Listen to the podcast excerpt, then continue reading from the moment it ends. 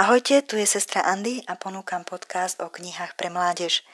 Dnešná téma by sa dala v angličtine vyjadriť štyrma slabikami Spy Books for Teens a v slovenčine je to vyše dvakrát toľko slabík špionské knihy pre tínedžerky.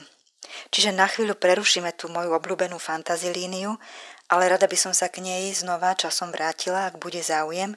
Ďakujem mojej podcastovej konzultantke Dominike za tým na Brandona Sandersona.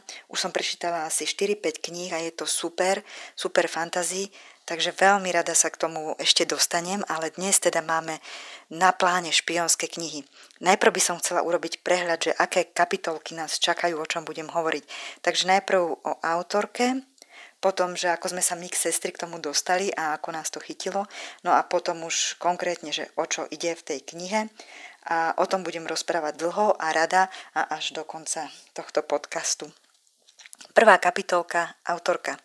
Volá sa Ellie Carter a je to taká mladá dospeláčka, nemá ešte ani 50, je on nejakých 10 rokov mladšia ako Tom Cruise, je američanka a začala písať knihy pre dospelých, ale potom mala veľké úspechy s knihami pre tínedžerky.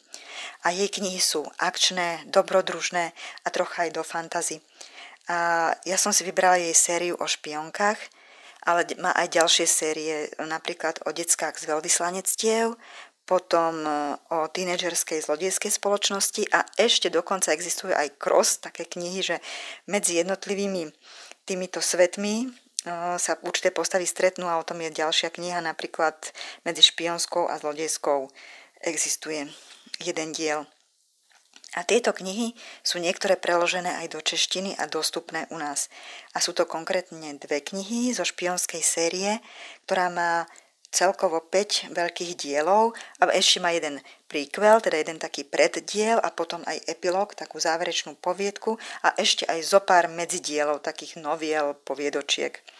No ale ja by som sa zameriavala len na to, čo je dostupné v češtine, teda na prvý a druhý diel. A tie sú dostupné normálne u nás v knihkupectvách, aj ako e-booky. E, to je fantastické v tejto dobe, lebo sa dajú kúpiť e, tak, že si to proste objednáte a do pol hodinky to máte v mailovej schránke. To je úplná parada a sú to nejaké 3-4 evrička. No a nakoniec by som sa zľahka dotkla aj tých ostatných dielov. Tie sú zase dostupné online v angličtine, lebo už e, sú také akože staršie, že už to je nejakých 5-6 rokov, čo vyšli, takže už sú vypredané, už na nich zarobili, takže už ich dali aj e, normálne free na internet.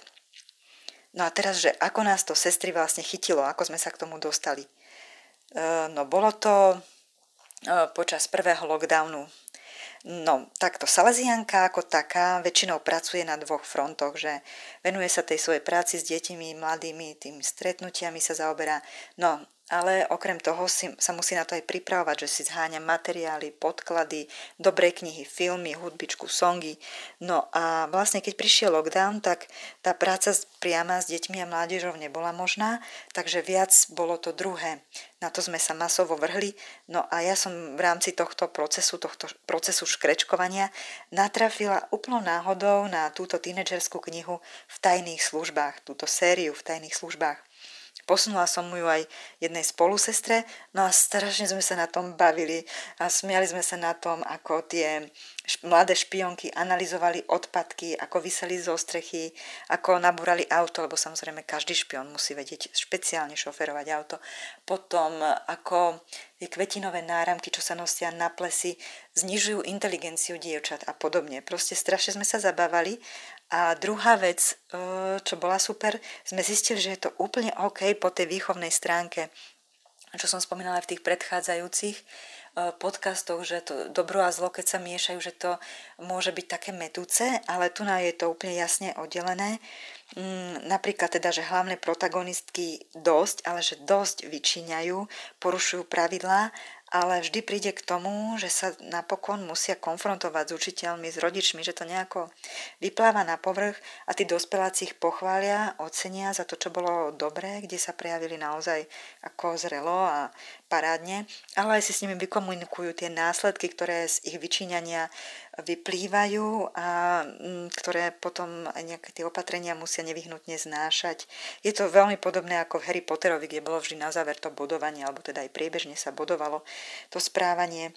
No a vlastne aj tá špionská akadémia je strašne podobná na Rockford, na tú čarodenickú školu Hogwarts alebo Bradavice v češtine. Mm, takže kto má rád Harryho Pottera, tak toto sa mu môže páčiť, ak teda e, príjme to, že je to typicky čisto babská téma. No a teraz prišiel ten čas povedať si, o čo tam ide a o tom budem hovoriť dlho a rada a až do konca tohto podcastu. Takže hovoríme o viacdielnej sérii v tajných službách.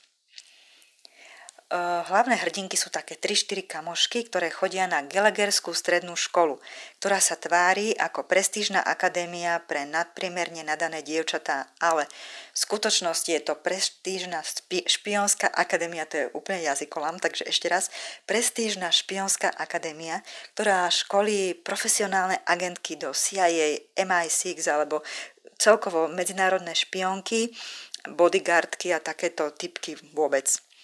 Každá z dievčat ovláda približne 16 jazykov a napríklad pri jedálni vysí digitálna tabula, kde sa píše, v akej reči momentálne bude daná strávna jednotka prebiehať. Teda napríklad, či obed bude v portugalčine, tamilčine alebo svahilčine alebo inom z tých 16 jazykov. Majú v tej škole zaujímavé predmety primerané špionskému svetu, ako u Harry Pottera mali tie čarodejnícke predmety tak tu majú špionské. Napríklad taký nudnejší je, že krajiny sveta. Tam sa baby učia infiltrovať do danej, v danej krajine, aby nikto nezistil, že sú cudzinky. Čiže ako máš piť čaj, mm, ako sa máš vyjadrovať, čo môžeš jesť a kedy čo a tak. Telocvik. Tak ten pozostáva z výuky bojových umení, e, súbojov a samozrejme musia byť v perfektnej kondičke. No v druhom ročníku im prichádza nový predmet operácie v teréne, alebo teda tajné operácie, skrátka TO. A tam to už je nácvik praktických špionských zručností. A prebieha aj mimo školy, niekedy z toho sú baby úplne akože rozrušené. A ešte k tomu tam dostanú nového učiteľa. Ja som si ho celý čas predstavovala ako Henryho Kevilla, lebo naozaj taký aj bol, aj tak ho popisovali. Uh, mohli sme ho vidieť ako najnovšieho Supermana, alebo Zaklinača, alebo v Mission Impossible 6 hral. No, a teda bol to taký skvelý, prísny, ale fantastický učiteľ, špion z praxe. Tak tie, ten si babi úplne získal.